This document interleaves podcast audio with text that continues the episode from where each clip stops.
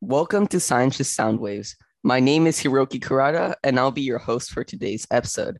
As technology continues to revolutionize, it can begin to be applied in many different aspects of daily life, such as distinguishing higher and lower performers at work. Measuring job performance at work has always been a subjective process. However, with the help of machine learning, an objective measuring process has been developed. Today, we have Professor Striegel, our special guest from Notre Dame University.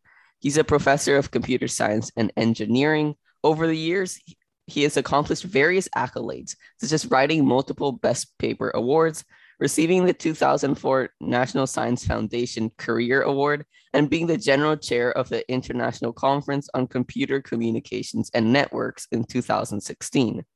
Thank you so much for coming aboard, Professor Striegel. Glad to chat with you. Before moving into our different topics today, could you please explain why you decided to focus on your area of expertise?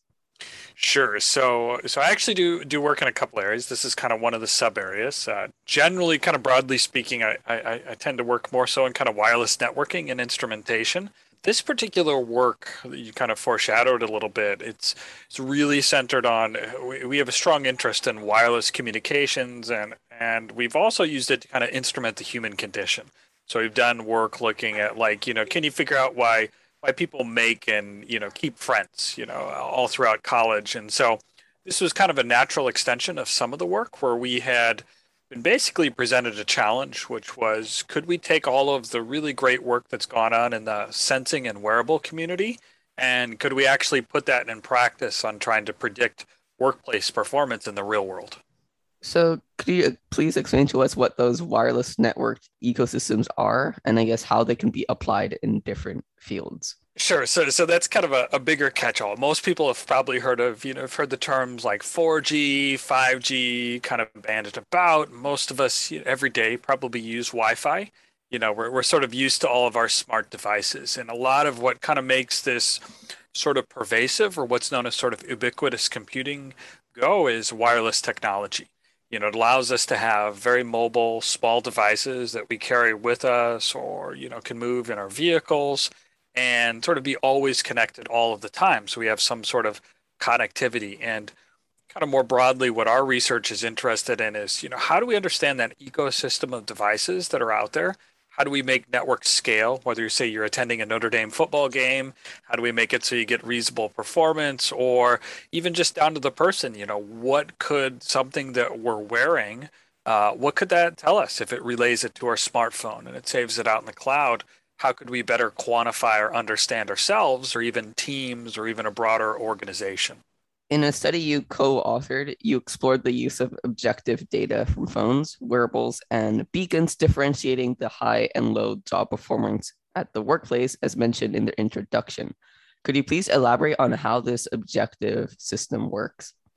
Sure. So I, would be remiss if I didn't thank all of my collaborators because for, for this project, we, we had a huge number of collaborators first. So a huge shout out uh, to Shayan Mirjafari, who was the lead student author on the paper, and then his advisor, Andrew Campbell.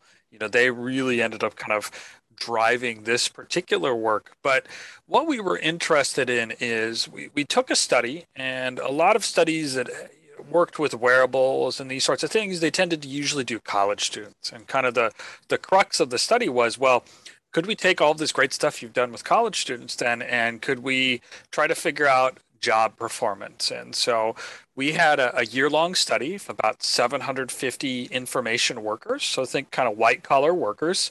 Um, what we did is we gave them a wearable. We gave them a Garmin VivoSmart 3. We sent them a couple of Bluetooth beacons. Uh, we asked them to share their social media if they would, and then we also asked them to run a smartphone agent that kind of put this all together and kind of gathered information.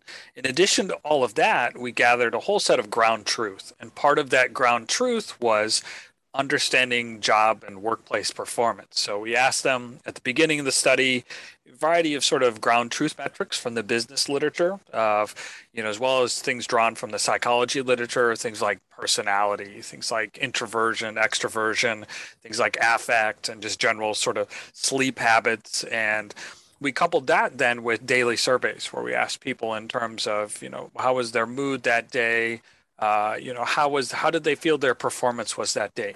And the idea was is could we tease out underneath for folks that had good performance or folks that were felt they were higher performing, were there signals underneath there from the wearable, from social media, from the smartphone agent, or the beacons on maybe how, you know, when we saw each other, could we fuse that together and would there be anything that could help us predict who might be a better performer? And we've looked at things from not only high and low performers, we've also tried to do, Shayan did some really nice work on looking at trying to predict, say, promotions. Uh, and just, you know, is there, what could we learn from it instead of just kind of the traditional yearly HR review? You know, could we get something? Could we do something maybe a little better, maybe a little different? The answer is sort of you know with any sort of system with humans you know there there's things that wearables and beacons and all of this are really good at and there's other things that they're okay at. The overall system did okay. You know i don't think you have anybody has any worries anytime soon that suddenly hr is going to be replaced with these sort of systems. And it's where we kind of think feel there's a bit more value is maybe offering feedback to oneself. You know from an organizational perspective it's it's a little bit trickier. It's kind of more like could we learn habits of highly effective people rather than you know should we be mandated and we all have to wear wearables and carry beacons and all of that? Because I, I don't think the data really supports that at this time. So what do you think the future holds for machine learning and also um, increasing work performance using technology? So that, that's that's a great question and it's it's a really interesting one. You know i think in a broad sense, what what our study kind of really pointed to, and with such a large kind of cohort of people over a whole year, is that the the devices and kind of techniques for machine learning and dealing with humans is still messy and dynamic. You know, I, I think we can kind of detect some interesting things around the edge, and it can be useful for self reflection but I, don't think the tech is really there. Now, some of the questions that emerge are we maybe just not sensing the right thing? Um, could we get there with maybe better sensors? So, like one of the interesting parts a wearable can give you is something called heart rate variability. And heart rate variability, kind of what it measures is uh, you have your heart rate. Of course, when you get excited, you know it beats faster. If you're exercising, beats faster heart rate variability measures kind of the variance in between your various beats. And what happens is as you get excited, uh, sort of a stress perspective, uh, your body releases more adrenaline. And what it, that ends up happening then is your heart is going faster and it's more consistent. And wearables, when you're kind of sitting still, do an okay job of measuring that. So, kind of in the workplace, they do okay. When you start moving, moving your hands, moving all around, like when you're exercising, they struggle a bit just because they shine an LED at your blood vessels and moving all around. It just gets noisy. And so there's a lot of interesting work, you know, maybe fusing your breathing coupled with motion, coupled with observations over time. But generally speaking, we're not really there yet. We're really kind of, you know, I would say at the early kind of infancy is you know, these systems, especially in machine learning, really struggle when we tend to miss data you know data is just not there or being able to kind of sample the entire space you know there's you know that that's a hard problem. How do we kind of cover everybody you know and cover all the different cases? And so it's we're, we're very early on and I, and I think i would be remiss to say yeah this is definitely going to be there. It's going to be great. I, I think it's interesting work but again while we're doing it kind of also being very cautious of how well would actually be used and should we really use it for decisions that might matter uh, in the workplace or is it kind of more informative and it might help guide us a little bit kind of around the edge? So there were some concerns that this kind of technology uh, tracking user behavior could be used harmfully. So how how do you think we should uh, make sure that these kinds of technologies remain ethical? It, that is also really just great fundamental question. And I think, you know, if we look at the state of the devices and kind of the degree of performance that they can deliver right now, you know, I, I think we're not there. And there's a broader question of should we even try to get there? You know, is this something that we want to know? Is it something that we should know?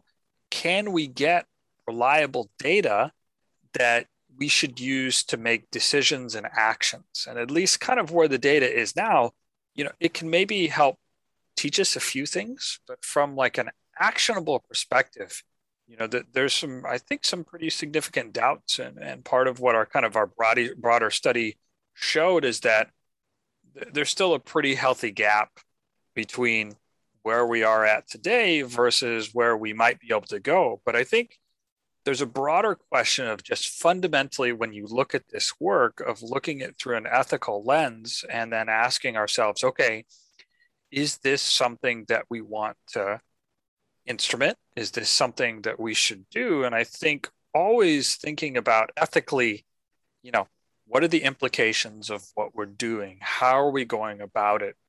What how should we use it? How should we temper it?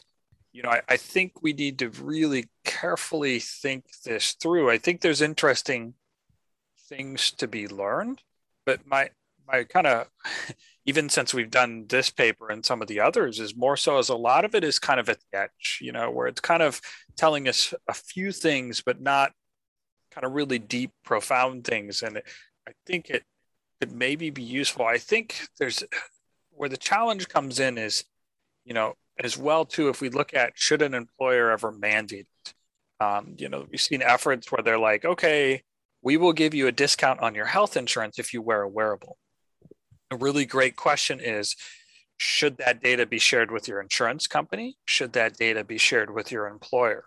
You know it, if i get bad sleep for the next three nights should my boss know that i haven't got a great night's sleep for the last three nights? Is that because maybe i'm stressed due to work or maybe i'm going out and doing other things you know and are these things that my employer should have insight to and right now i i just don't think the tools are there to offer those kind of privacy protections and really especially now you know until we we get there really with very well done studies with very particular human subject protections is kind of where we should probably stay for the short term with very careful considerations overall. Um, it's not clear that AI and machine learning are ever going to get us there because this data is really noisy and really dynamic. And I think one should always be very cautious or skeptical of someone kind of promising that these are the tools that are going to get us there. I think there's a huge amount of work to be done and explored very carefully and ethically. And I think any sort of mandate or anything like this, one should have a healthy degree of caution and skepticism. Well, thank you so much for joining us, Professor Striegel. And it was a pleasure having you on this show. Thank you very much for having me. And uh, it was an enjoyable time. Great chatting with you. If you would like to ask us a question about today's podcast or would like to offer your expertise and join us as a guest speaker, please email us at the link in the description box. Thank you for supporting our new podcast, and we hope you've enjoyed listening to today's session. Stay safe and see you soon.